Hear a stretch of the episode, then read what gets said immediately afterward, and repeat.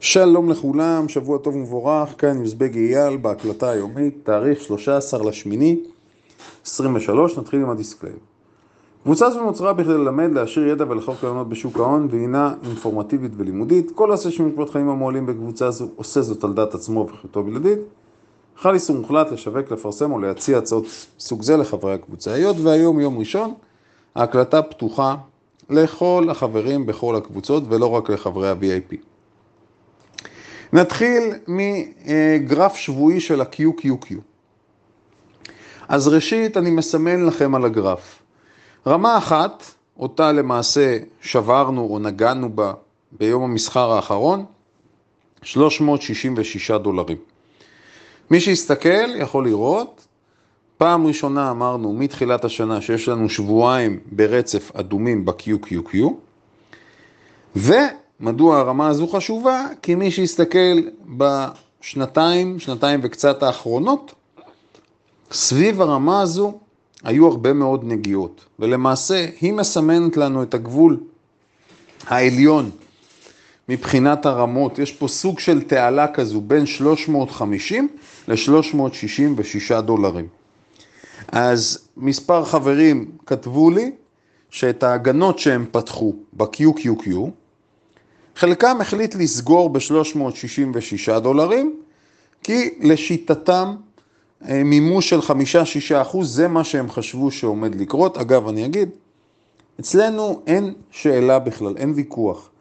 לדבוק בתוכנית העבודה. זאת אומרת, מי שפתח הגנות על התיק ארוך הטווח ורצה לסגור אותם ב-366 או 366-20, אתם יודעים, לשים, לשגר פקודות לימיט, כדאי לשגר קצת מעל או קצת מתחת למספרים עגולים.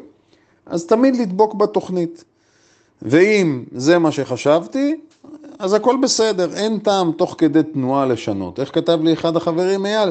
ציפיתי למימוש של חמישה-שישה אחוז בשוק, אבל עכשיו אני לא יודע מה לעשות, כי זה הגיע מהר ממה שציפיתי, אז התשובה היא די פשוטה. תדבק בתוכנית העבודה שלך, אל תנסה עכשיו תוך כדי לשנות. מצד שני, אם אחד החברים, חברות, חשבו ש... ה-QQQ לפחות צריכים לרדת ל-350, אז תמתינו בסבלנות. אני רק אזכיר, פוזיציות מגודרות בדרך כלל, כן? כשאנחנו מבצעים גידור, זה לא לטווח ארוך. אני אומר בדרך כלל, כי תמיד יש יוצאים מן הכלל. נניח בשנת 22 היינו במקרה יוצא מן הכלל, כי הערכנו שהשנה הזו היא שנה אבודה. במקרה הנוכחי, אנחנו חושבים שיש פה אירוע מסוג אחר, אז רק לתשומת לבכם שימו לכם כוכבית. עוד דבר מצוין שקרה, אנחנו דיברנו על אסטרטגיית long short. long short זו אסטרטגיה שבו זמנית נכנסים לנכס אחד ב long ולשני ב short, במקרה שלנו long SPY, short QQQ, זה רעיון מסחר שהעלינו לפני כמה שבועות, הרעיון עבד בצורה יוצאת מן הכלל. טוב, בדרך כלל גופים מתוחכמים, קרנות גידור, שחקני נוסטרו, הם אלה שיבצעו אה, את האסטרטגיה, הם אלו שיוציאו אותה לפועל, בדרך כלל הם גם יבצעו את זה בצורה ממונפת. האם גם אנחנו יכולים לעשות את זה? התשובה כן, רק צריכים לדאוג מול הגוף שאנחנו עובדים מולו, בנק, ברוקר, בית השקעות, לראות שכל הקצוות תפורים, שאנחנו יכולים לעשות את זה, שלא תהיה איזושהי בעיית ביטחונות וכו'. אה, אני יודע שכמה חברים עשו את זה, מאוד מבסוטים, אז ברכות גם בכיוון הזה. ושוב, המטרות שלנו, מעבר לזה שאנחנו משתפים ברעיונות מסחר, במחשבות מיקרו, מקרו, אנחנו גם מלמדים פה. ובעינינו לפחות, כשאנחנו רוצים ללמד וכשרוצים להגיע לתוצאות טובות, צריך להיות מסוגלים להסביר רעיון מסחר ולתת דוגמה. כי לתת רעיון מסחר בלי דוגמה לא ילך לשום מקום להבנתנו. עוד דבר חשוב, אני מזכיר, קרן הסל ARK, A-R-K-K. דיברנו עליה ודיברנו על המימוש הצפוי, ודיברנו על כך שמבחינתנו באזור 49-50 דולרים אפשר היה לסגור את הפוזיציה שם. אז קודם כל זה עבד בצורה נהדרת, אפשר לראות מה קרה, אני אצרף לכם את הגרף השבועי. הסיפור די פשוט, גם פה קיבלנו שבועיים אדומים, אבל אפשר לראות את הנסיגה היחסית אגרסיבית ביחס לגרף של ה-QQQ. הרציונל שהנחה אותנו הוא די פשוט, אבל עבד בצורה מושלמת. אמרנו שחברות הצמיחה למיניהן נגררות אחרי הנסדק למעשה בעל כורחן. ולכן, עצם זה שצפינו את אותו מימוש, תיקון, תקראו לזה איך שאתם רוצים בנסדק, ההיגיון שלנו אמר שכדאי לצאת מהלונג שם ולמעשה ליהנות מקפיצת מחיר משמעותית שהגיעה מהר ולדעת לצאת בזמן. מי שנכנס לשורט שם, ואני יודע שגם אה, זה קרה, אז לבריאות, לנהל את זה בצורה חכמה. בעיניי, בקרן סל מסוגה, בשבועיים, קצת פחות, לרדת מ-50 ל-42-43 דולר, זה מהלך מאוד מהיר. כל אחד שעושה מה שמבין. נקודה סופר חשובה נוספת, תשואת אג"ח ארצות הברית. ברגע שתשואת אג"ח ארצות הברית לעשר שנים חוזרת לעלות, כלומר מחיר האג"ח יורד וקיבלנו עלייה של מעל 2 אחוזים, אין ספק שהלחץ יימשך. אז כל מי שחושב שתשואת אג"ח ארצות הברית תישאר מעל 4 אחוז או תמשיך לעלות, אני מזכיר, היעד הבא של תשואת אג"ח ארצות הברית, אנחנו מדברים על האזור של 4.3, 3 ומשהו, 4.3 אחוזים בערך. אם התשואה תגיע לשם, שזה למעשה השיא הקודם, אנחנו נראה לחץ משמעותי מאוד, 4.33 אחוז, יהיה לחץ כבד על שוק המניות. אנחנו לא במצב רגיל, אני גם אדבר עוד מעט על הזהב בהקשר הזה, כי אי אפשר לנתק את ההשקעה בזהב מהשקעה למעשה בצורת אג"ח ארצות הברית, נדבר על זה עוד מעט. שני סיפורים, אני אעשה את זה מהר. בסופש חלמתי חלום, בחלום אני נמצא, מגיע לחופשה בבית מלון, מנהל המלון מכנס את הצוות, יושבים איתי באיזשהו חדר, לובי, שואלים אותי, אנחנו מעוניינים לעשות כסף מהר, מה עושים? איך ניתן לזהות את הדבר החם הבא? הסברתי להם, כמו שאנחנו מדברים פה, ישנם טרנדים. זה יכול להיות ה-AI, זה יכול להיות הנפקות, זה יכול להיות שורטים, כל פעם משהו אחר. אם רוצים לייצר כסף בצורה עקבית, צריך ללמוד. אבל הם לוחצים ואני עונה להם בדיוק את מה שאני אומר פה. אתם יודעים, חז"ל אומרים, אין אדם חולם אלא מהרהורי ליבו. זאת אומרת, הרוב המכריע של החלומות שלנו, אלה דברים שעולים במודע או בתת מודע, או קורים במהלך היום מסביבנו. אני כן אומר, עד לפה כל החלום היה מובן, חלק אחד בחלום האחרון לא הבנתי. כשהם שומעים את התשובה ממני והם מתאכזבים, אז הם מתרכזים במנהל המלון הצוות, ומה שלפחות אהבתי, שבינם לבין מנהל המלון יש, ישנם יחסי עבודה ויחסים אנושיים, יחסי אנוש טובים מאוד, הם צוחקים, מתבדחים, לא יודע מה החלק הזה אומר, אם מישהו יודע, מוזמנים לשתף. אני עוצר רגע ואני עובר במעבר חד לנושא הנדל"ן, וגם כאן אני רוצה לספר ולשתף באיזשהו טריק קטן. מדוע אני עושה קפיצה? כי אנחנו בתחילת ההקלטה ואתם עדיין רעננים. קיבלתי עשרות פניות כאלה ואחרות מחברים ששואלים אותנו לגבי מחירי נדל"ן. מה אנחנו חושבים, ואני יודע שהם נסמכים על כך שהערכנו בזמנו שאנחנו בסוף תקופת העלייה, ואמרנו שתגיע הליכה הצידה וירידה, מה שבאמת קרה.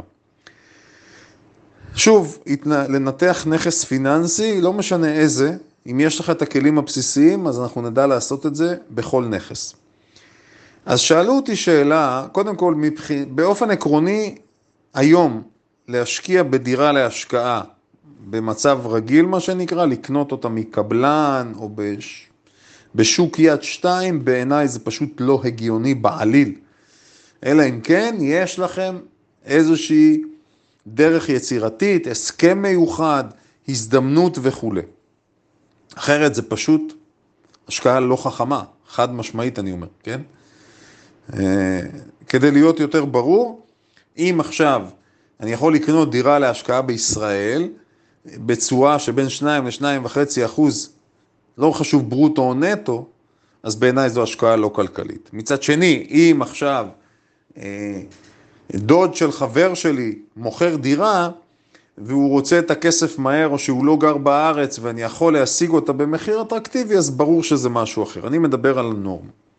ובכל זאת, הבטחתי למספר חברים לספר על דרך שהיא דרך שימושית, כי היות ואני עשיתי בה שימוש בעבר, כי אמר לי אחד החברים, אייל, אם אני בן אדם שאין לו קשרים נניח, מה הסיכוי שאני יכול לקנות דירה בפחות משוויה? אז אני אספר סיפור.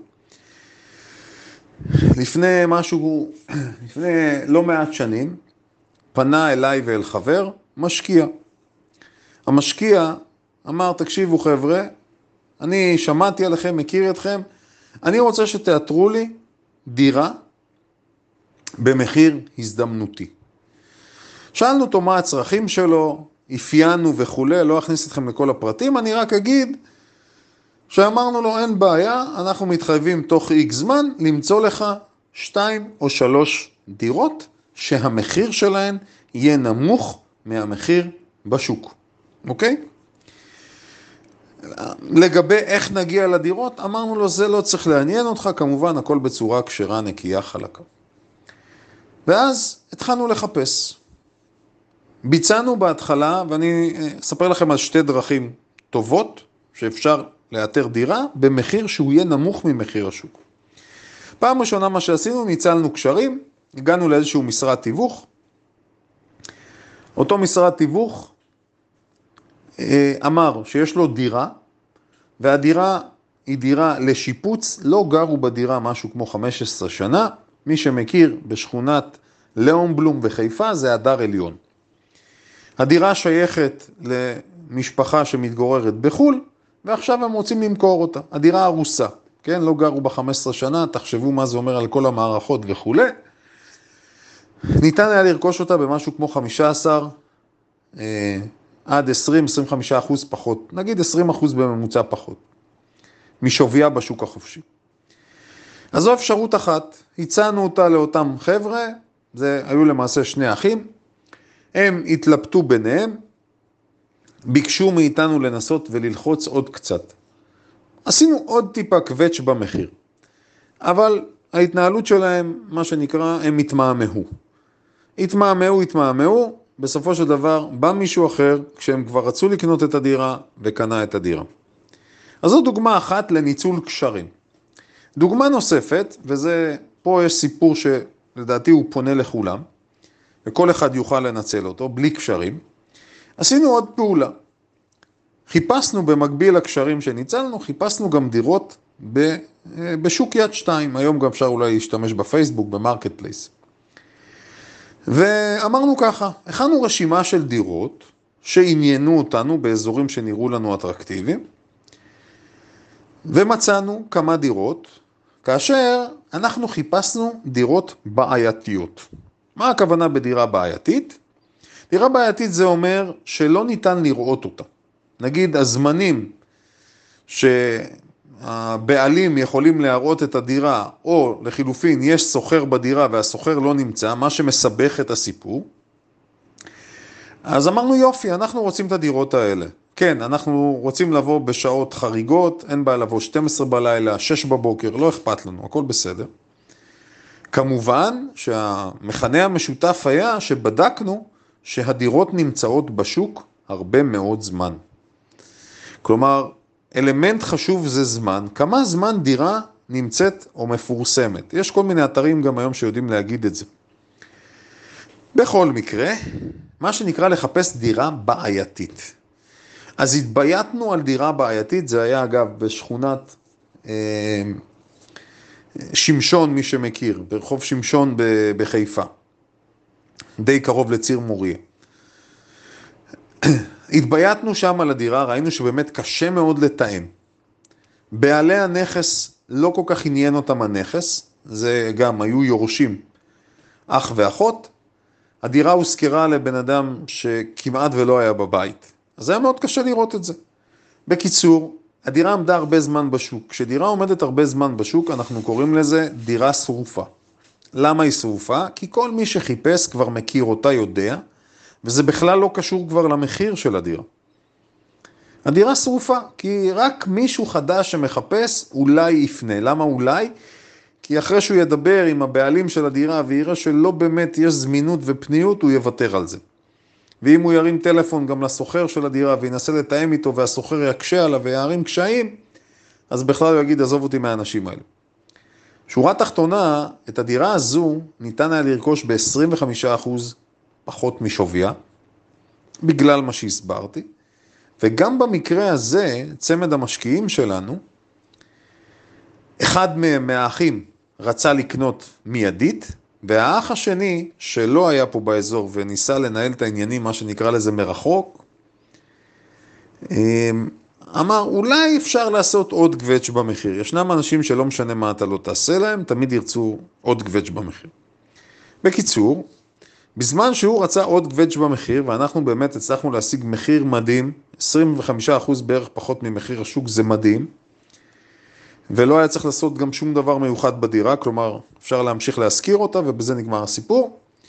כמובן, התבשל, התבשל, ובסופו של דבר הגיע קונה אחר, שילם קצת יותר ולקח את הדירה. אנחנו עם החבר'ה האלה אמרנו להם, אנחנו לא מעוניינים להמשיך, היות ואנחנו רואים שאתם רק בקטע של לחפש, וכשזה מגיע לסגירה אתם פחות בעניין, אז זה פחות מתאים לנו גם.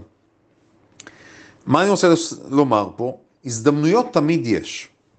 גם אם אין לך את הקשרים ואתה לא מכיר את העורך דין ואתה לא מכיר את המשרד תיווך, הכל קיים. עניין של רצון, השתדלות, עבודה, אני פשוט הבטחתי שאני אספר, אז עכשיו אתם יודעים, חפשו דירות שרופות, אוקיי? שרופות, הכוונה שנמצאות הרבה זמן בשוק. טיפ נוסף, אל תתרגשו אם אומרים לכם מחיר שהוא מאוד גבוה. זה לא צריך להרתיע, המחיר אין לו משמעות. אני, כשאני מחפש משהו, המחיר לא מרתיע אותי, אז ביקשו. אמרתי לכם, שיטת מצליח. אגב, הכל קשור בסוף למסחר, אני תמיד אומר, החיים בסוף, מה שקורה בחיים קורה גם בשוק ההון, ולכן גם הראייה שלי לפחות, כמו שאני תופס אותה, אני מסתכל על הדברים, ואני הרבה פעמים מבסוט, כי אני רואה שדברים, אלמנטים שמגיעים משוק ההון, עובדים גם בשדות אחרים בחיים. נחזור עכשיו לנושא המניות, ונדבר על מה שעומד לקרות, לפני כן נדבר על הזהב. עוד ועוד, אה, הייתי אומר, כתבות, התייחסות מצד גורמים כאלה ואחרים, האם כדאי להשקיע עכשיו בזהב? גם אנחנו דיברנו על זה לא פעם. אני הייתי אומר את הדבר הבא. דיברנו על הזהב כשהוא היה באזור ה-1600-1700, הוא עשה מהלך נפלא, הגיע לגבוה חדש. אבל, ועדיין זהב באמת, אני חושב שזה נכס או סחורה ששומרת על ערכה. אבל, ייתכן מאוד, ופה אני אומר בזהירות, אבל אני משתף במחשבות שלי, ייתכן מאוד שבמצב העניינים הנוכחי, כשהריבית נמצאת על כחמישה וחצי אחוז, יכול להיות שהזהב הוא פחות אטרקטיבי, כי יש לנו אלטרנטיבה, אלטרנטיבת השקעה באג"ח. ו... גם את זה צריך לשים על השולחן. אם אתם תשאלו מנהל כספים מסורתי, אז הוא יגיד שרכיב של זהב בתיק צריך להיות משהו כמו 10-15 אחוז. נכון, אבל אני מציין את מה שאני מציין עכשיו, כי בעיניי זה שבתשואת אג"ח מדינת ארצות הברית ניתן להשיג תשואות כאלה לעשר שנים, ארבעה ומשהו אחוז, זה טווחים קצרים, כחמישה אחוז בערך, טורף את כל הקלפים של עולם ההשקעות. תחשבו על זה, לא חייבים לקבל החלטה גם מיד, תנו לדברים לחלחל.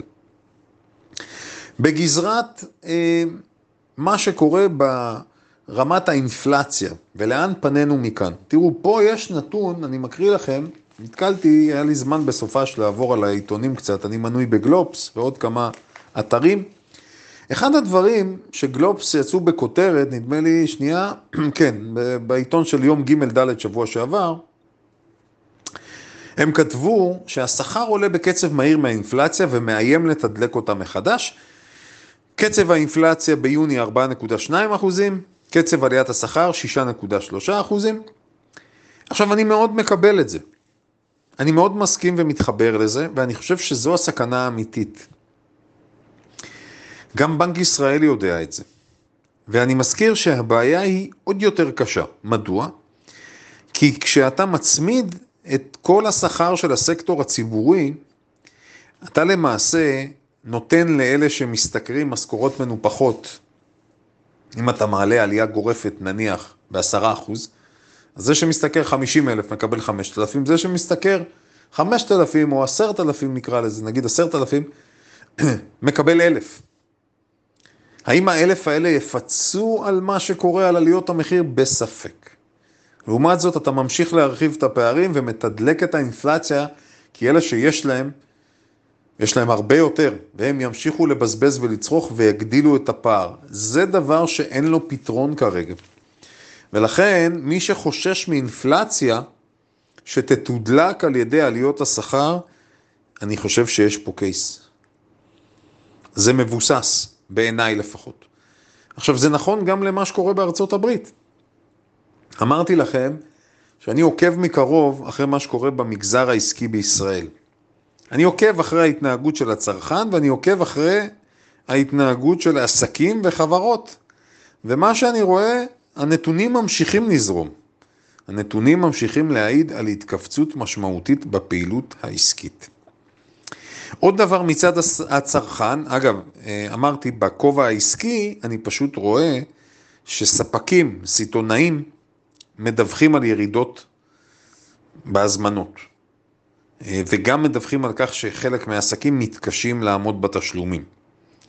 אז זה לא קורה בכל העסקים, אבל זה קורה בלא מעט עסקים, הרבה יותר מהממוצע, אותנו מעניין הממוצע. בגזרת הצרכן אמרתי שאני גם מזהה שינויים בהרגלי הצריכה. חד משמעית בנושא של חופשות, אילת מאבדת, אמ, לדעתי אין לי נתונים מדויקים, אבל אני יודע נניח ממה שאני בדקתי מסביבי, אני לא רואה שטסים או יורדים לאילת פה. ישראלים. הם מעדיפים לטוס לחו"ל. טורקיה מככבת בצורה חריגה. דיברתי גם עם אנשים שחזרו מטורקיה וגם עם כאלה שהזמינו חופשה, הם אומרים עולם אחר, אל תשווה לאילת. שירות יותר טוב, מחירים יותר טובים, רמה גבוהה יותר של בתי מלון. אמ, אין מה לדבר. מה שנקרא, בסופו של דבר, אנחנו רואים את זה, את המציאות בשטח, אי אפשר להתעלם מזה. עוד מקומות שאנחנו רואים שינויים, אנשים מתאמצים יותר לחפש סל קניות משתלם. גם זה משהו שאני רואה בצורה מאוד ברורה, זה בא לידי ביטוי בשטח. עוד נקודה שאפשר לציין, אני רואה שימוש גובר והולך בכל מיני כרטיסים, כרטיסי הטבות למיניהם. אם פעם זה אה, אפיין רק חלק מסוים באוכלוסייה, מסתבר שהחלק הזה מתרחב, פלוס נושא של שימוש בתווים, תווי קנייה מוזלים, גם זה אני רואה. שוב, הבדיקה שלי היא לא בדיקה של הלמ"ס, אלא דברים שאני עושה באופן עצמאי, פשוט מאוד אני שואל עסקים וגם uh, צרכנים, אז ככה אני מגיע לאינפורמציה, והיות ואמרתי לכם שבתור בעל עסק, יש לנו עסק משפחתי של כושר וציוד, אני רואה את זה גם מול הספקים ומול ההתנהגות, אמרתי, של צרכן הקצה. לתשומת ליבנו, זאת אומרת, כל מי שמדבר על האם יהיה מיתון קל או קשה, אה, אין מה, לפחות, עוד פעם, להבנתי, האטה תהיה. כמה היא קשה, זה אני עדיין לא יודע. הלאה, בואו נדבר על כמה מניות בבקשה. השבוע יהיה שבוע מאוד משמעותי בגזרת הדוחות בארצות הברית, כי אנחנו נקבל אינדיקציה מה... מה שנקרא לזה, מהמפלצות של הריטל. יש לנו בחמישה עשר לחודש את הום דיפו, סופר מעניין. יש לנו בשישה עשר את טארגט, uh, את JD, גם דוח של סיסקו, ובשבעה עשר לחודש, אחד הדוחות הכי מעניינים בעיניי, וולמארט תדווח. פה אנחנו נקבל בצורה מאוד ברורה אינדיקציה מה קורה, צריך לקחת בחשבון, נראה מה קורה גם מבחינת מלאים, נראה מה קורה בגזרת הרווח התפעולי, נקבל אינדיקציות האם החברות מסוגלות להיות רווחיות בסביבה הנוכחית. בקיצור, מאוד מעניין. נזכיר שחברות מהסוג הזה שהזכרנו עכשיו, נחשבות כחפרות דפנסיביות. זאת אומרת שבזמנים של, נקרא לזה לחץ על שוק המניות, הן אמורות לפרוח, נראה אם זה הוכיח את עצמו כן או לא. עוד דוח מאוד מעניין, יש לנו את הדוח של פאלו אלטו, ב-18 לחודש. עכשיו תראו, פאלו אלטו, אתם יודעים, זו חברה שלטווח ארוך אנחנו אוהבים אותה מאוד. טווח קצר, סוחרי הסווינג, דיברנו על לממש אותה, 230, 240, 250, זה הוכיח את עצמו בענק. אנחנו ממשיכים להאמין בה לטווח ארוך. אין שינוי, ולדעתי גם ההפתעה בדוחות, אנחנו נראה הפתעה לחיוב. אבל, תגובת המניה זה כבר משהו אחר. אז אנחנו מאמינים בה לטווח ארוך, אבל לוקחים בחשבון, אה, אגב, גם לוקחים בחשבון שיהיה דוח שיעלה על הצפי, אבל אי אפשר לדעת אה, כיצד המשקיעים יגיבו. אז כמסחר סווינג זה לא משהו שהייתי מחפש עכשיו כניסה, היות ודיברנו עליה והיא עבדה בצורה מדהימה ועלתה אה, אחת העליות המרשימות יותר, ויש לנו חברים רבים שנמצאים שם, ותודה לאל כולם נהנו. ופה שוב, אנחנו סלקטיביים יותר בבחירת עסקאות הסווינג שלנו, אבל שוב, לטווח ארוך, בעינינו חברה מצוינת. עוד אחת שתדווח השבוע זו מאנדיי. מאנדיי, בשונה מפאלו אלטו, אה, מבחינת שווי שוק, מאנדיי שווי שוק שלה בערך 7, 7.5 מיליארד, פאלו אלטו זה 65 מיליארד, אז היא, היא תדווח מחר. לטווח ארוך אנחנו אוהבים אותה מאוד, אוהבים את המוצר שלה. דיברנו שם על ההזדמנות שהייתה כעסקת סווינג, עבדה בצורה מדהימה, מ-150 עלתה לכמעט 190, 189 דולרים, עבדה מדהים. גם כאן החברים נהנו מהר מאוד. יהיה מעניין לראות. אגב, יש לה, מי שיסתכל, היא מכה את הדוחות שלה ב-EPS כבר ארבעה רבעונים לפחות ברצף. טווח ארוך מאמינים בה, טווח קצר מאוד מאוד מעניין, מסקרן אותנו לראות מה יקרה פה. רק נחזור ונאמר, מי שלא רכב על כל הגל מתחילת השנה, אל תיכנסו למצב של פומו ורדיפה. אם לא נהניתם עד עכשיו, קחו אוויר, הכל בסדר. עדיף מה שנקרא להגיב בצורה שקטה ונכונה, מאשר לחפש את הדברים בלחץ. אני רוצה לסיים עם קרן הסל הממונפת סוקסל. ישנם חברים רבים שדיברו על הסוקסל, SOXL. אנחנו מזכירים, קרן סל ממונפת זה מוצר למקצוענים, לסוחרים קצרי טווח בלבד. בכל מקרה, שימו לב מה קרה שם למי שלא ידע לנהל סיכונים נכון. NVDA, AMD, שימו לב, ירדו 15-20 אחוז בפרק זמן מאוד קצר. ברמה שבועית, סוקסל איבדה 15 אחוז, ברמה חודשית 22.5 אחוזים. אז מדופשו ועוקצו, צריך לדעת לבצע שימוש נכון רק למי שמבין ולא בכוח. שיהיה לכולנו שבוע מסחר מוצלח, פורה ומהנה.